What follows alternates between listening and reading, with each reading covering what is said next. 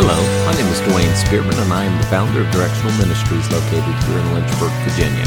This is a teaching ministry that is called to encourage, disciple, and challenge the people of God.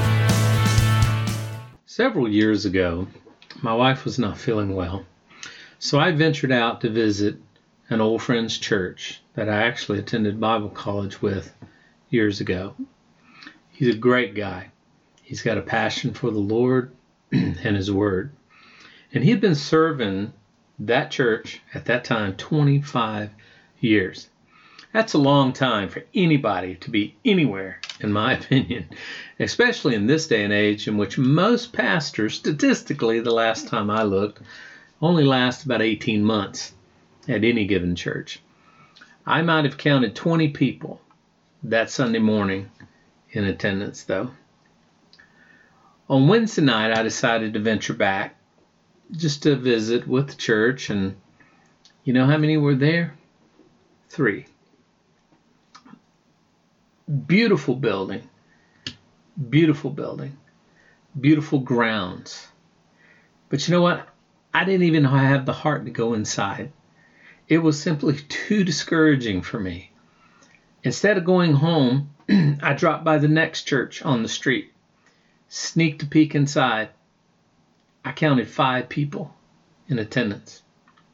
And then I drove down the street to a Southern Baptist church, and the lights were out.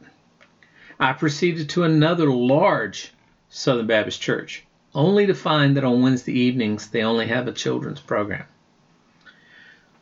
What an absolute pathetic state the church in America is in. it is dead as a bag of hammers, and it totally breaks my heart. And my question is, why? What has caused this? Well, I do not think the answer is easy. And like many things, there's a myriad of things that has contributed to this. And I can only speculate, you know, based on my years of experience as a pastor, as a teacher, as a missionary. But it's just my opinion. The first thing I believe has gone wrong is that the majority of the churches in America are filled with people who are, do not know the Lord. They are not saved. They are, as Jesus pointed out to the nation of Israel, they are tares among wheat. And sadly, I believe that they represent the majority of the average church. They have turned our churches into child care centers, entertainment venues, and country clubs. This is the result, I believe, of a clear gospel not being taught from our pulpits. A clear gospel is not being taught from our pulpits. Secondly, there are many men in our pulpits that I believe simply are not called by God into the ministry. I've met, I have ministered to several of them. They merely chose a career path. I mean, no doubt they are, quote, good men and do indeed want to serve the Lord in their communities, but they simply are not called by God to do so. And as a result, they have no anointing on their ministries, and I believe they're doing more harm than good.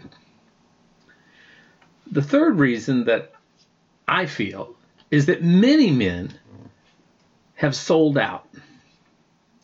They no longer follow the Lord's leading, but are now coddling the felt needs of the aforementioned tares.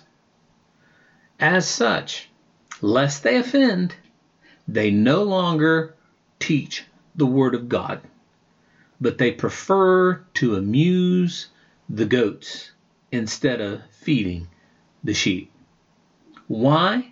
In an attempt to gain acceptance, favor, and security. Bottom line.